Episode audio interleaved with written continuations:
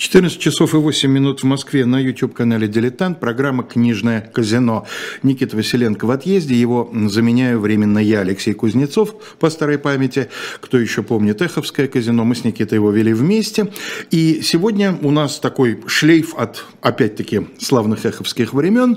Э, четыре года назад, в январе 2019 года, мы подводили итоги совместно с сайтом «Дилетант Медиа», подводили итоги юбилейного конкурса, который был нами объявлен объявлен к столетию окончания Первой мировой войны, и назывался он «Первая мировая война» в э, контексте истории семьи. Мы просили тогда присылать различного рода материалы, воспоминания э, о э, предках, родственниках, которые значит, каким-то образом в армии или в, где-то, где-то в тылу, значит, как Первая мировая прошла через историю вашего рода. Тогда очень много интересных материалов нам на этот конкурс пришло. И вот жюри, которое у нас было квалифицировано, состоящее исключительно из э, профессиональных историков, оно достаточно единодушно определило победителя. И тогда мы пригласили этого победителя, Антона Сосковца, в программу «Дилетанты», и Сергеем Бунтманом расспрашивали его о том, как он дошел до жизни такой. И тогда, в частности, вот э, Антон, я помню, сказал о том, что у него есть планы продолжать эту работу. Вот сегодня он пришел с отчетом к нам в программу, потому что на уже сколько, сколько месяцев продажи роман? Месяца три, да, наверное? Нет, с декабря. С декабря. Ну вот с декабря месяца продается в нескольких различных формах, об этом мы чуть позже поговорим, э, состоящий из двух частей роман «Рудольф». Роман документальный, но при этом Э, документальный в смысле основы, но при этом художественный по форме. Да. Да? А, э, посвященный Рудольфу Михайловичу Калнину, эм, родному прадеду Антона Валерьевича Сосковца, одному из первых российских военных летчиков. И эм, э, вот, собственно, этот, я надеюсь, промежуточный пока итог мы сегодня представляем в разговоре, в принципе, о том, как сегодня человеку, не являющемуся профессиональным историком, тем более профессиональным архивистом, если этот человек интересуется историей своих предков, как вот эту историю восстанавливать? Да? Но давайте все-таки начнем с э, э, таких общеинформационных вещей про книгу. Почему все-таки роман, а не какое-то документальное повествование? Э, я бы сказал так, э, где-то два. Э, и стал набрасывать э, вариант такой полуавто, полуавтобиографического какого-то такого произведения. Довольно быстро понял. Автор, в смысле, предполагалось, что речь Имеется будет в виду... первого лица, да? Или нет, нет, нет, биографического, биографического, биографического. да. И очень быстро по реакции близких я понял, что, в общем-то, этот материал, кроме узких специалистов, никто читать не будет. А поскольку мне очень хотелось э, рассказать все-таки о прадеде, донести это максимально широко и поделиться этой историей, это во-первых. Во-вторых, потому что она не только про авиацию, она намного более широкая. Э, вот э, и еще самое важное, что одним из таких драйверов вообще создания этой книги, это были бабушкины воспоминания. Она рассказывала про прадеда всю мою сознательную жизнь. А, и вот эти... есть, приступая к работе, вы, в общем, с этим человеком отчасти уже были знакомы? Да, еще как. Еще как. И все вот эти вот э, знаменитые истории про него, бабушка их рассказывала всегда очень вкусно, соответственно, да, конечно, они были, и очень хотелось их вплести вот в это повествование. В общем, в какой-то момент я понял, что да, что придется писать роман. Ну, тем более, что его жизнь, она действительно была похожа на роман. То есть, э, чем дальше я э, узнавал, чем больше я вот получал информации, тем больше понимал, что ну, это какая-то фантастическая совершенно судьба, то есть э, с огромным количеством поворотов, и поэтому она, в принципе, неплохо ложится именно на художественное произведение. А, так появился роман Рудольф. А, вот сегодня, уже оглядывая проделанную работу, какое примерно там соотношение э, документального и додуманного, предположенного? Ну, художественная реконструкция, я думаю, что занимает процентов 20. А, э, это не касается женской линии. Угу. Там есть один момент, что прадед женился на моей прабабушке, когда ему было почти 30 лет, а ей было 17. А, он сделал это очень решительно, это тоже наша семейная легенда. Ну, понятно, что летчик, который побывал во Франции, э, будучи 30-летним мужчиной, ну, очень я сомневаюсь, что у него до того никого не было. И, конечно, для романа нужно было вот эту женскую линию додумать. Допридумывать. Допридумывать. Настолько, насколько вообще это вот, ну, э, возможно. Вот эта вот часть, она, конечно, выдумана. А вот то, что касается реальной его службы, э, оно почти все, то есть это 15%, я думаю, что вот так. Э, хорошо, вот эм, э, я думаю, что у многих людей такая ситуация. Вот есть бабушкины рассказы, есть какие-то там несколько пожелтевших фотографий, может быть, какие-то письма с фронта, может быть, там еще что-то. И дальше непонятно, что делать. Собственно, я знаю, потому что обращаются люди, помоги, вот скажи, а куда, с чего начинать. Э, когда вы начали уже вот пытаться под бабушкины рассказы найти некую документальную подкладку, насколько сложно было вот войти в эту воду? Э, ну, очень страшно сначала, конечно. Э, с другой стороны, я бы сказал так, очень важно знать, куда входить.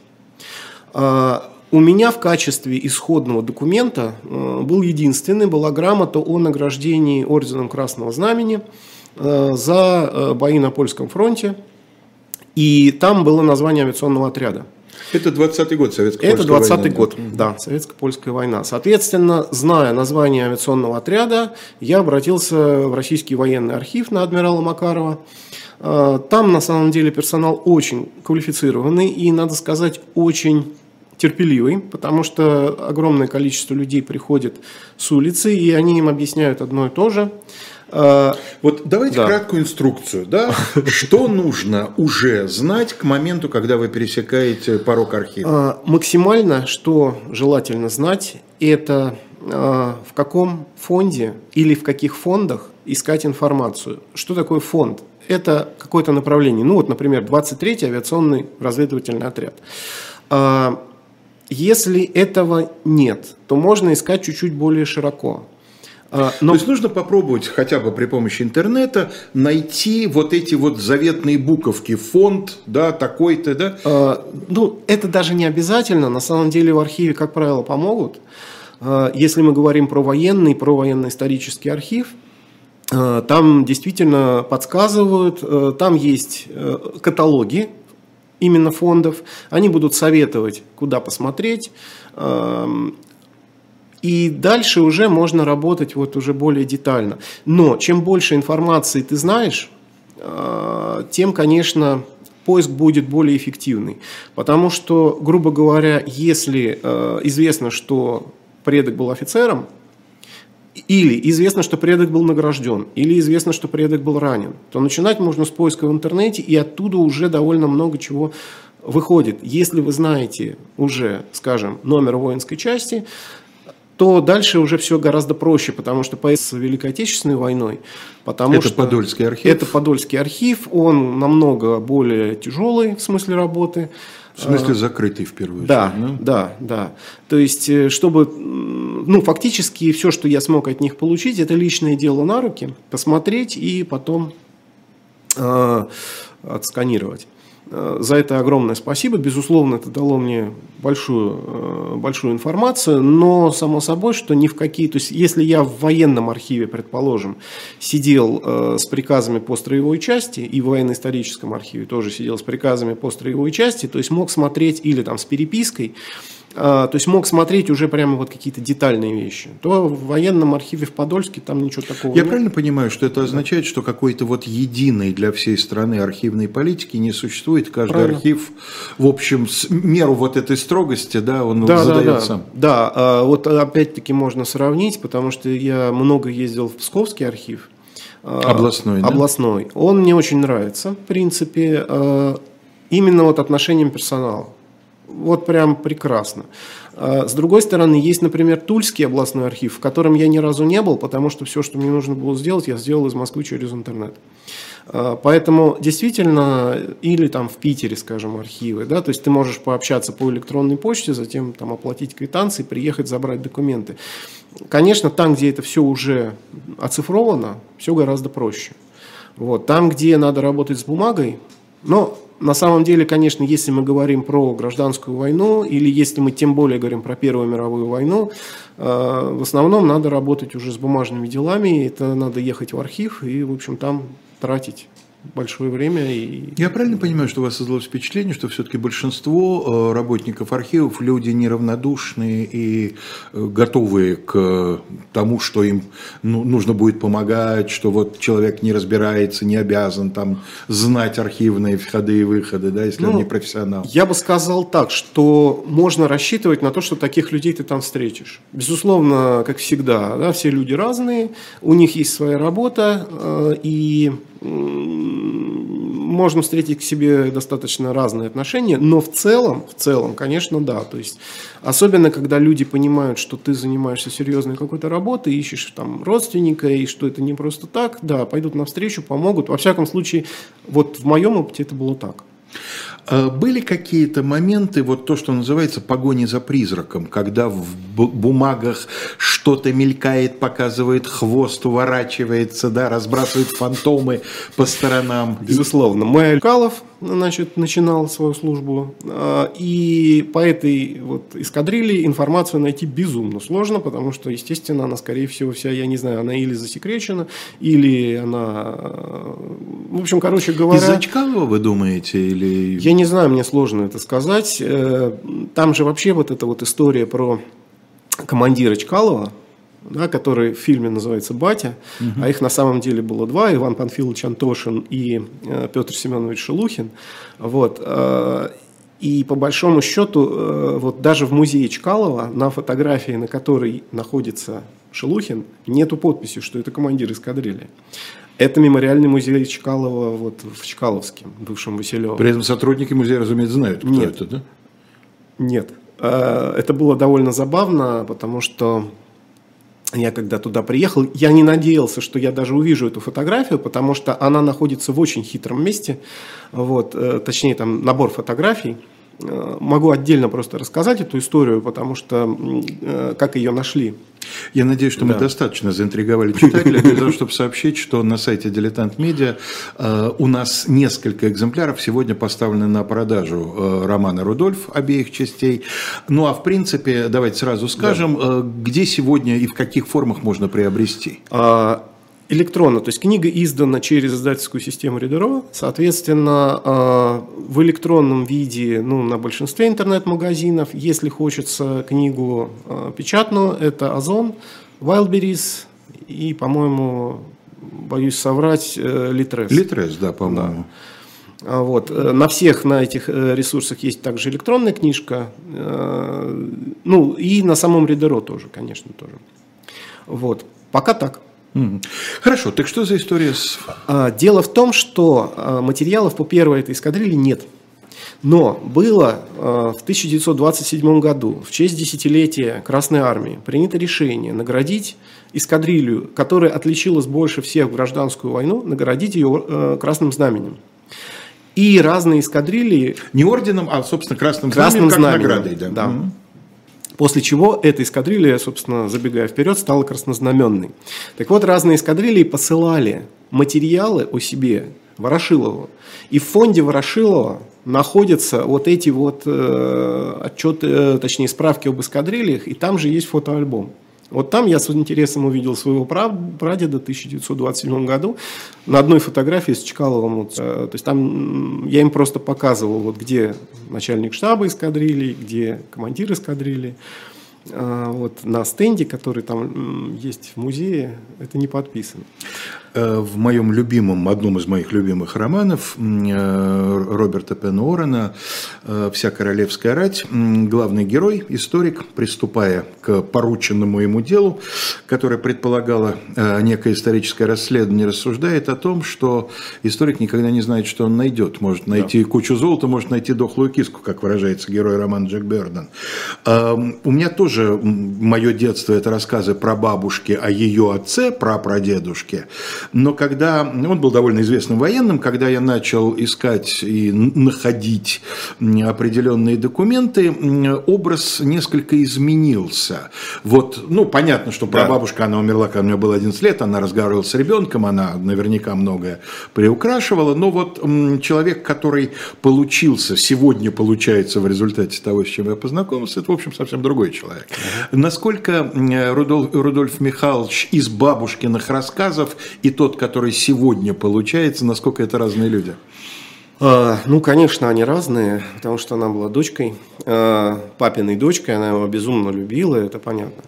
А, что для меня стало совершеннейшей новостью, это его служба нижним чином, собственно, до Первой мировой войны и во время Первой мировой войны.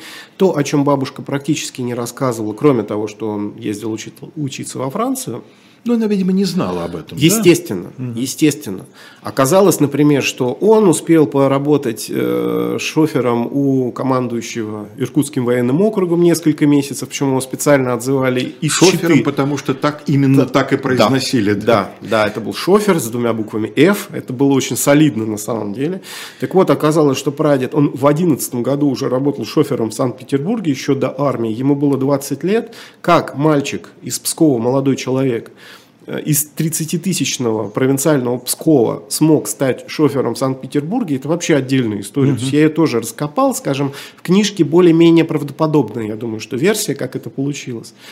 Uh, ну так вот, вот этот вот кусок, он для меня оказался совершенно неожиданным, и то, что он там уже начинал летать, но кроме всего прочего, что, судя по всему, летал он не очень успешно, потому что в итоге потом он в основном, ну, собственно, летчиком он не был, он летал. А дальше, а, конечно, вот эта вот история про Асконбюро Гроховского, это уже 30-е годы, конец 30-х годов, а, то, чего я совершенно не знал, и я думаю, что не знали родные, потому что это все было секретно, а, то, что он имел отношение к производству самолетов, которые по тем временам были абсолютно новые и а, ну, опережали свое время, и то, что эти самолеты были уничтожены вместе со, всем, со всеми творениями Асконбюро Гроховского в 1936-1937 году, это, я думаю, что была его личная трагедия, потому что он сам видел, как уничтожают эм, результат его труда, и при этом он прекрасно понимал, что, то есть, короче говоря, американцы такие самолеты стали делать только лет через пять. Для того времени, для авиационной промышленности это огромный срок.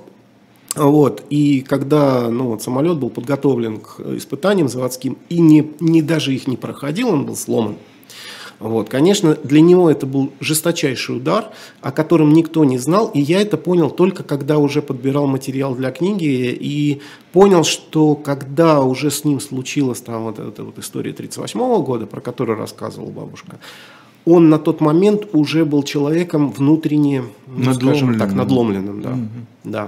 То есть он уже к тому моменту очень много пережил. Ну и плюс, э, собственно, то, что практически все друзья с которыми он служил, все сослуживцы, к тому моменту уже были уничтожены. Это тоже, то есть вот 30-е э, годы. То есть вот этого я совершенно не понимал, то есть mm-hmm. уровень трагизма как бы, да, ситуации.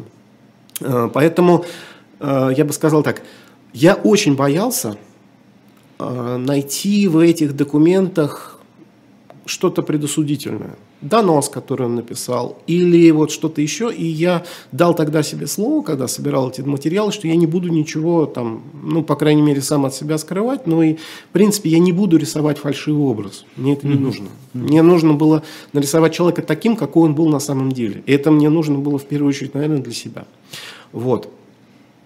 А, вот, ну, я должен сказать, что ничего такого я не нашел. А, была единственная история, которая относится к его обучению во Франции. Дело в том, что вот всю дорогу, а, то есть начиная с 12 года и фактически ну, до 30-х годов, про него отзывались как об очень талантливом, очень знающем, очень хорошем специалисте. По моторам, по... То есть механики в первую очередь, да? Да, да. да. А, так вот, а в Париже они, когда прошли обучение, они сдавали такой внутренний экзамен. Принимал его, был такой поручик Славский, вот, И э, вот там про моего Рудольфа достаточно, скажем, для себя это объяснить, что или врали все остальные, или не православские, или что там произошло вообще в этом Париже несчастном. Вот. Э, порадовался, когда наткнулся на воспоминания, был такой Иван Ульянович Павлов, он довольно известный авиатор, э, был гражданской войны, командир первой социалистической авиационной, боевой авиационной группы, а, значит, командующий вот э, авиаторов, которые в Крыму воевали, то есть они такие, он известный очень. Он тоже обучался в Париже, причем он обучался примерно там же, где мой Рудольф, буквально на 2-3 месяца раньше. И поэтому эти воспоминания, они мне, конечно, были очень, вот, э, очень помогали.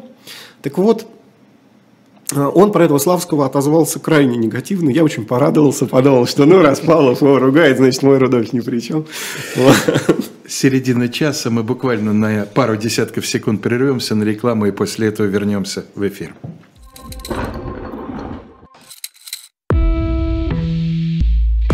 Вы лучше других знаете, что такое хорошая книга – Мы лучше других знаем, где ее можно купить. Книги на любой вкус с доставкой на дом. Интернет-магазин «Shop Diletant Media».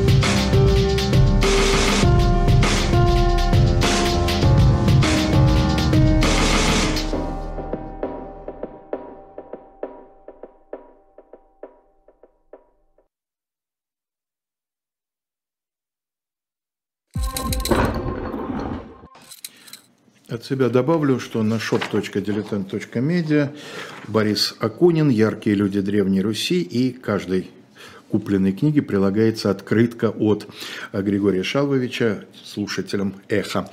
А, вот возвращаясь к тому, что риску, на что рискуешь наткнуться, да, а, я так понимаю, еще достаточно большой кусок и очень драматически посвящен. Заканчивается где-то 36 годом. И то, что произошло дальше, э, есть справка в личном деле 1938 года. Дело в том, что он совершенно случайно не был арестован. Это была ну, э, именно случайность. Э, и дальше, судя по всему, что-то происходило. По семейной легенде прабабушка ездила в гости к Ольге Еразмовне, к жене Чкалова в Москву, и Чкалов вмешивался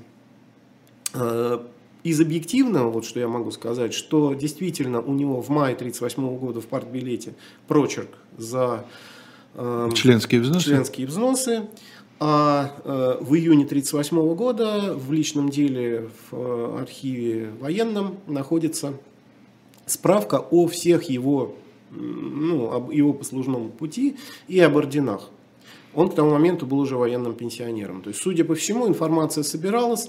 Дальше он э, просто пропал из всех партийных архивов, и потом, как чертик из коробочки, с января 1939 года опять появился совершенно в другом месте, в другом районе Ленинграда.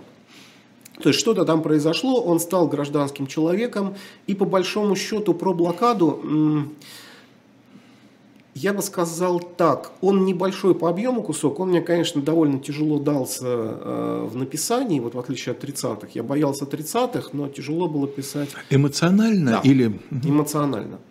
А, дело в том, что мне просто повезло. Я обратился в музей блокады Ленинграда, и мне в фондах показали от руки написанные воспоминания работников авиаремонтных баз.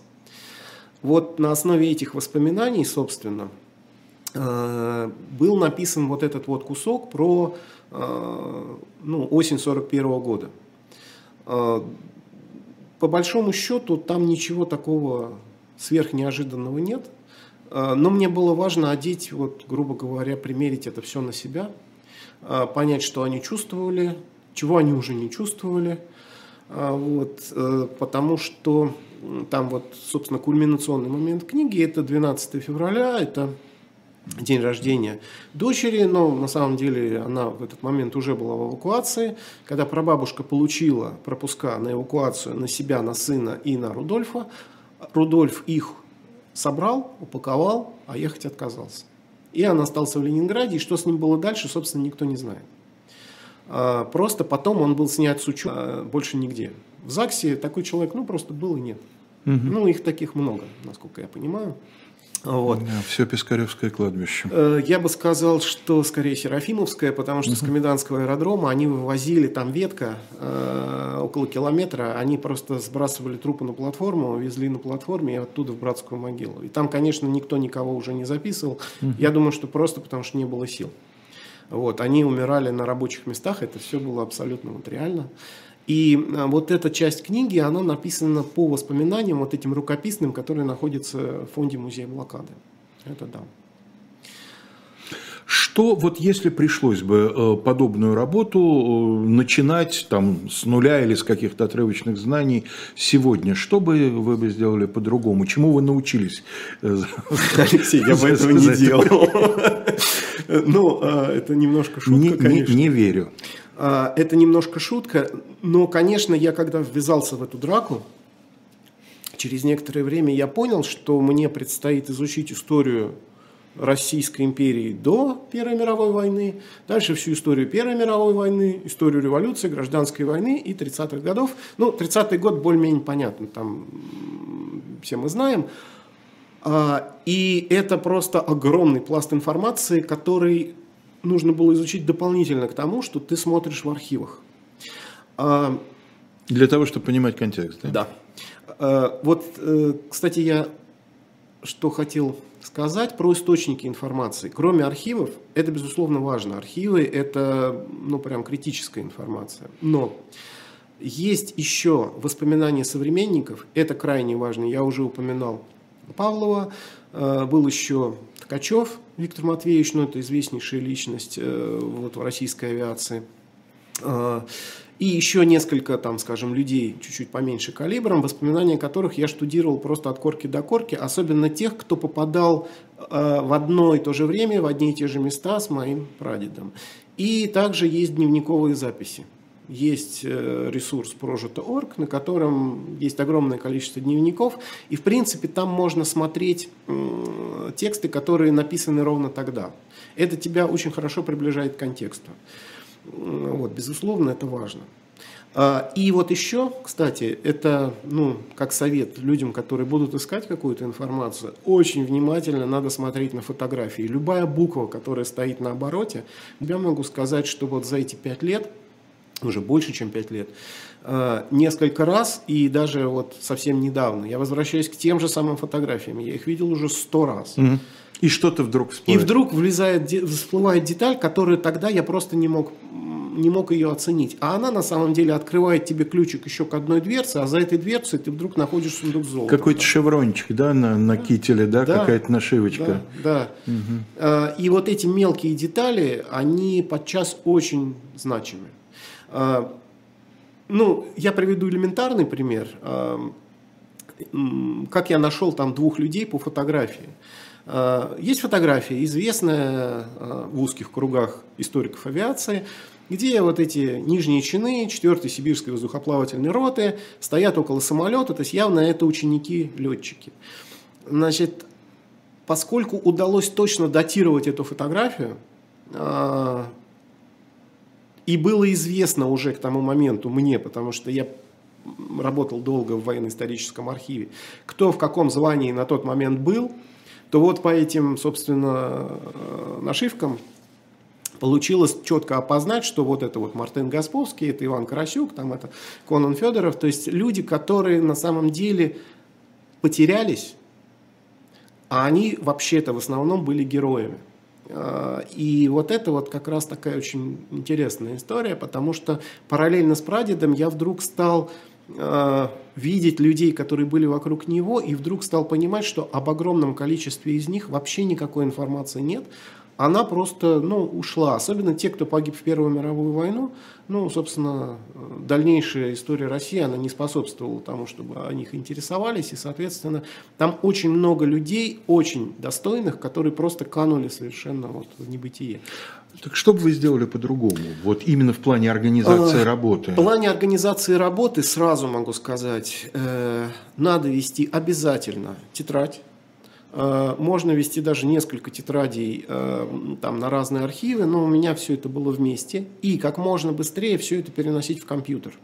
И как можно быстрее заниматься систематикой. А тетрадь э, какого плана? Обычную, самую большую, 96 листов формата. Нет, я имею в виду, что что-то. Ну, во-первых, приходя в архив, ты не можешь пользоваться компьютером в половине случаев. Угу. Во второй половине случаев ты можешь пользоваться компьютером, а, но только с разрешением. Но кое-где тебе даже не дадут сфотографировать, потому что, ну, во-первых, это ценные документы, во-вторых, есть процедура в архиве. Ты заказываешь, тебе фотографируют, тебе сканируют, ты это оплачиваешь, потом ты это получаешь.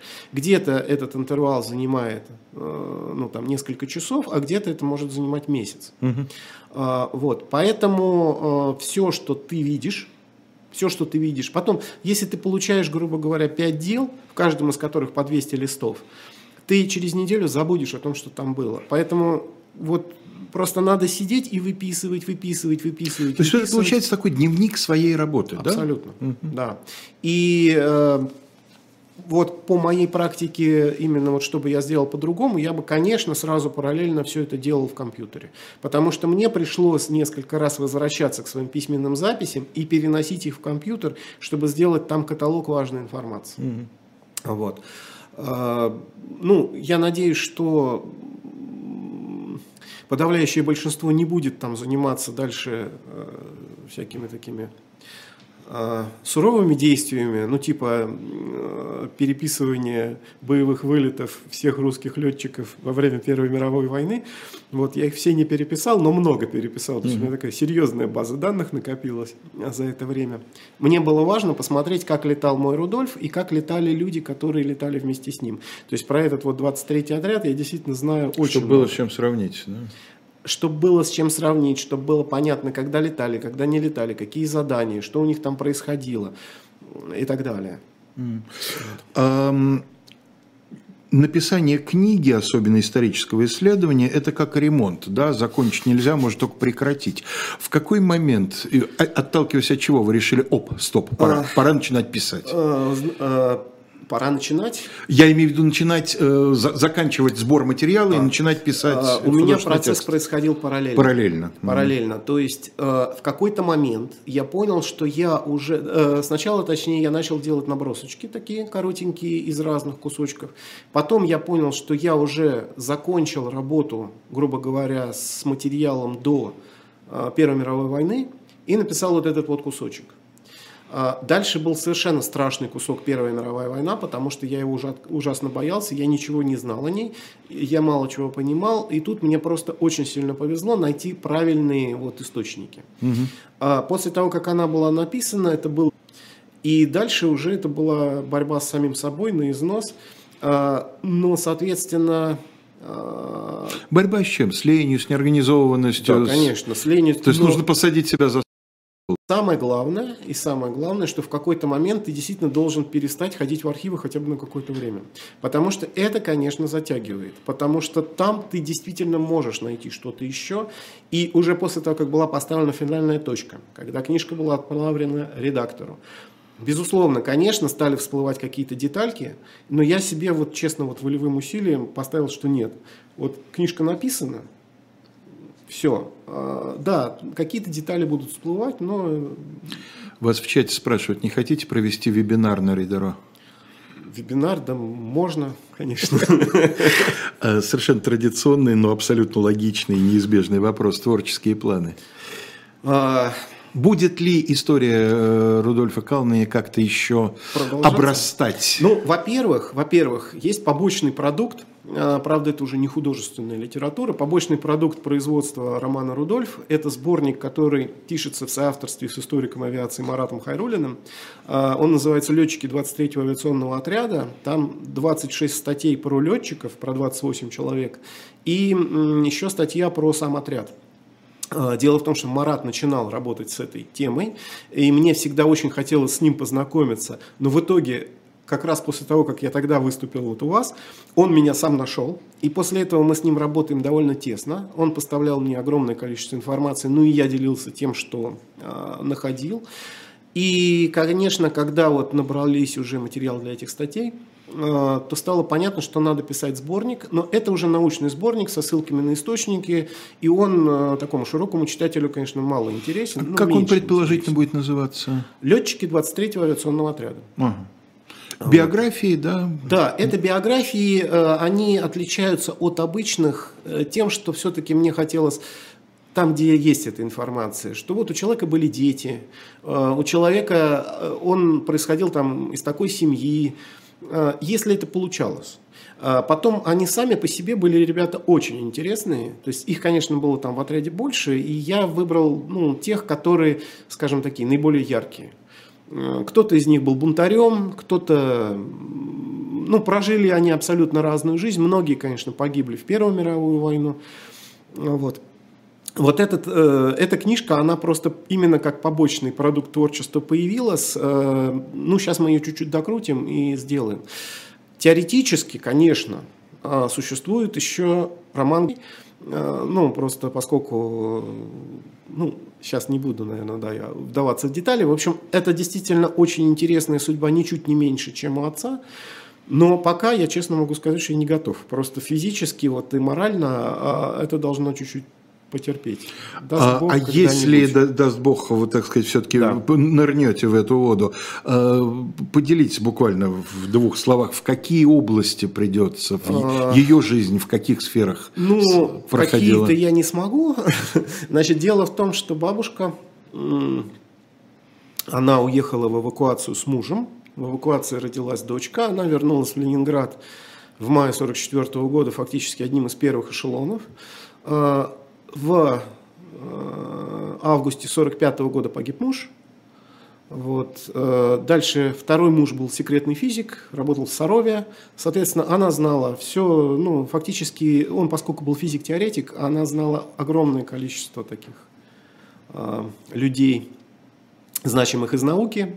Ну, то есть комитет по атомной энергии там, и так далее, и так далее. Очень много интересной информации. Да. Удачи, да. э, дорогие слушатели, зрители. Мы назвали вам, где все это можно прочитать, по крайней мере, результат. Ну, а к нам присоединяется Николай Александров, потому что, как вы помните, старую рекламу, да, на их и читают книжечки.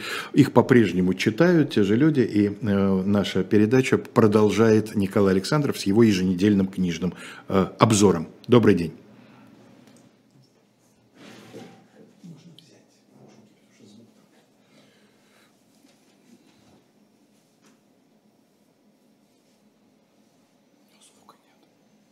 И начну.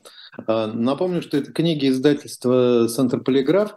А, первая книга э, известного французского историка, академика, автора, впрочем, не столько исторических исследований, сколько историко-документальных повествований, э, скажем так, где очень много билетризированного или билетризованного элемента, и где вымысел соседствует или домысливание соседствует э, с э, изучением исторических документов в архивах в частности.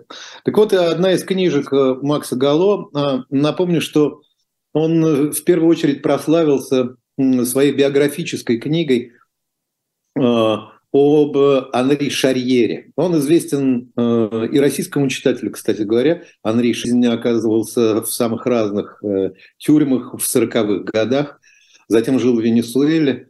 И э, его роман «Мотылек» э, и был экранизирован, последняя экранизация 2017 э, года. Это действительно э, такая, такая насыщенная приключениями жизнь.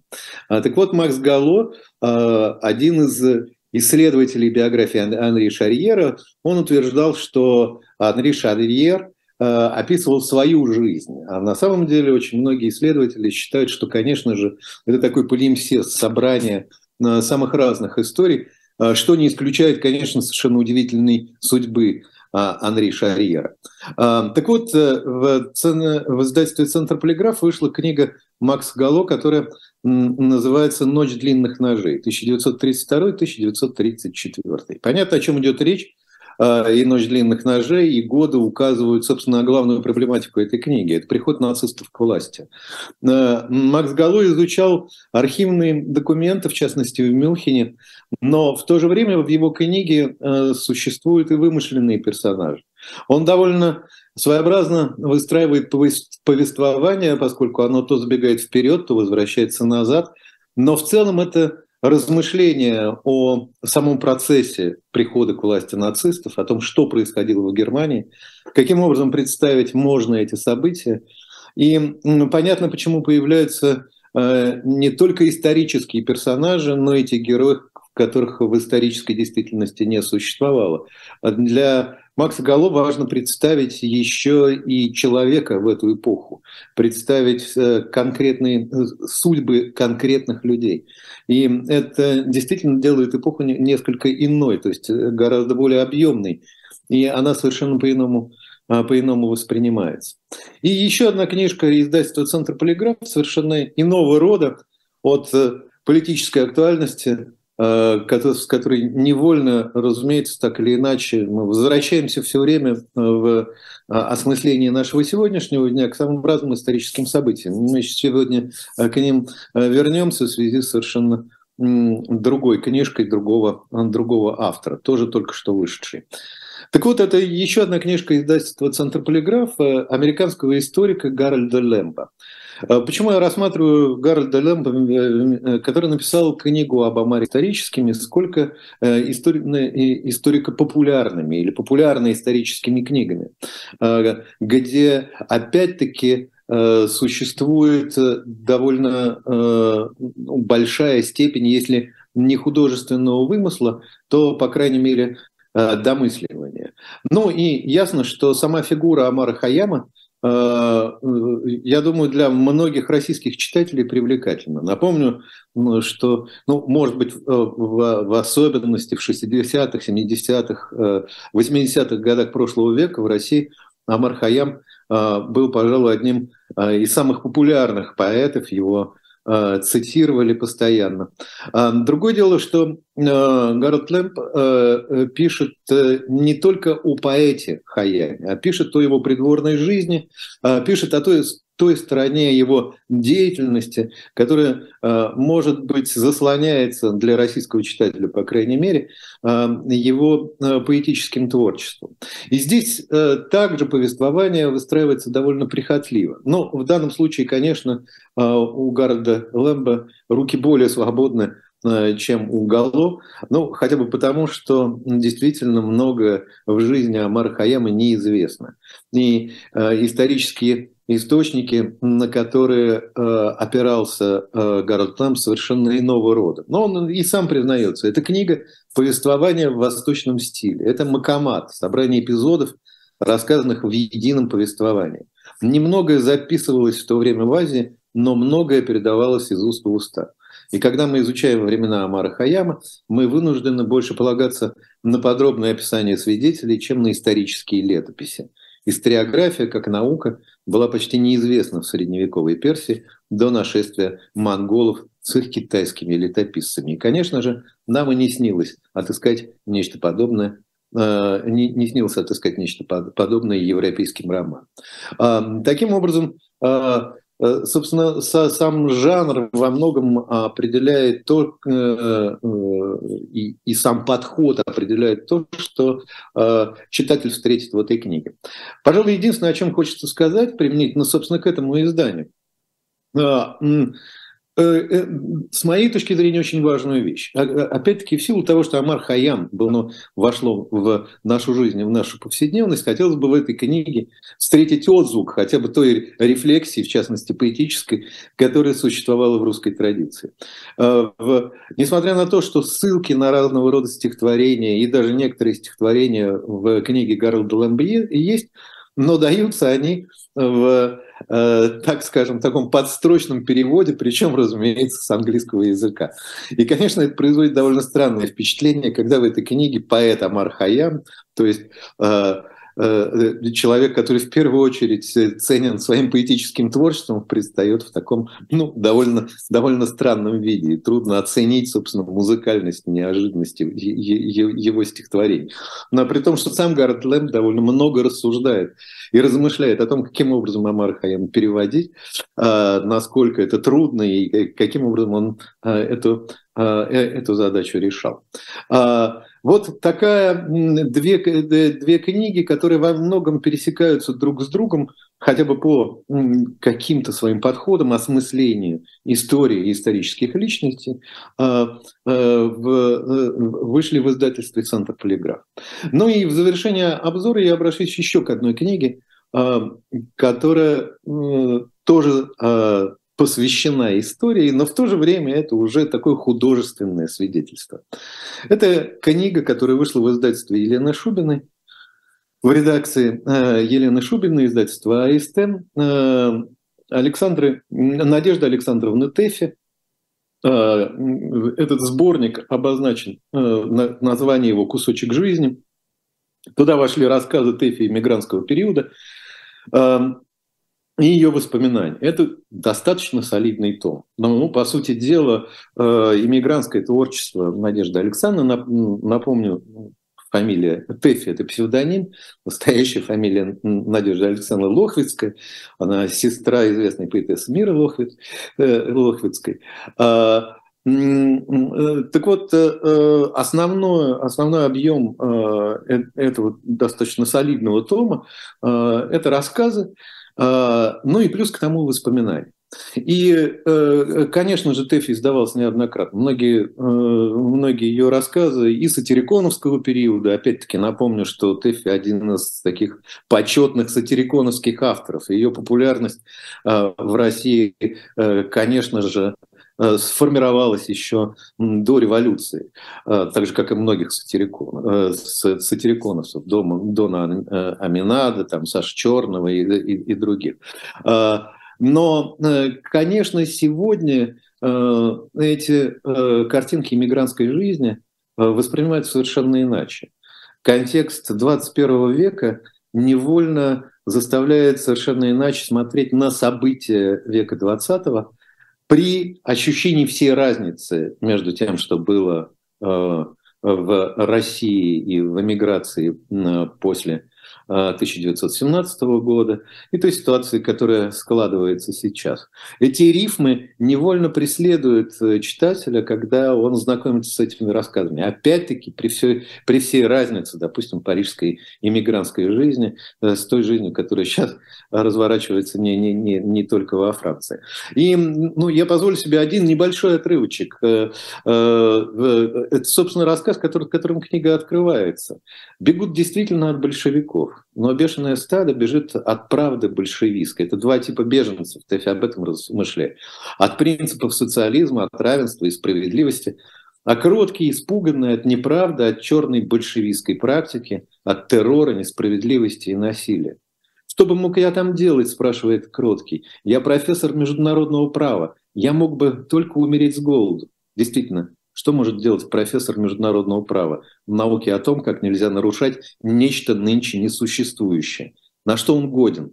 Единственное, что он может, это источать из себя международное право. И вот он бежит на ходу во время кратких остановок, он мечется, суетится, узнает, не нужно ли кому-нибудь его международное право. Иногда даже пристраивается и успевает прочесть две-три лекции – но вот бешеное стадо срывается и увлекает его за собой. Надо бежать. Все бегут. Бегут безработные адвокаты, журналисты, художники, актеры, общественные деятели. Может быть, надо было остановиться, бороться? Как бороться? Говорить чудесные речи, которые некому слушать? Или писать потрясающие статьи, которые негде печатать? Да и с кем бороться? Если вдохновенный рыцарь вступает в борьбу с ветряной мельницей, то побеждает за... Один из рассказов Тэффи, и я надеюсь, что эта книга, этот том, который вот только что вышел в издательстве АСТ, многим доставит удовольствие. Это, с моей точки зрения, и новое знакомство с хрестоматийным российским автором. Спасибо, Николай.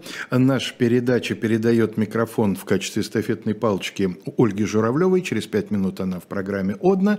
Ну, а мы прощаемся с вами. Антон Сосковец, Николай Александров, Алексей Кузнецов, Константин Рольнов работали для вас в течение этого часа. Всего вам доброго. До свидания. Всего доброго.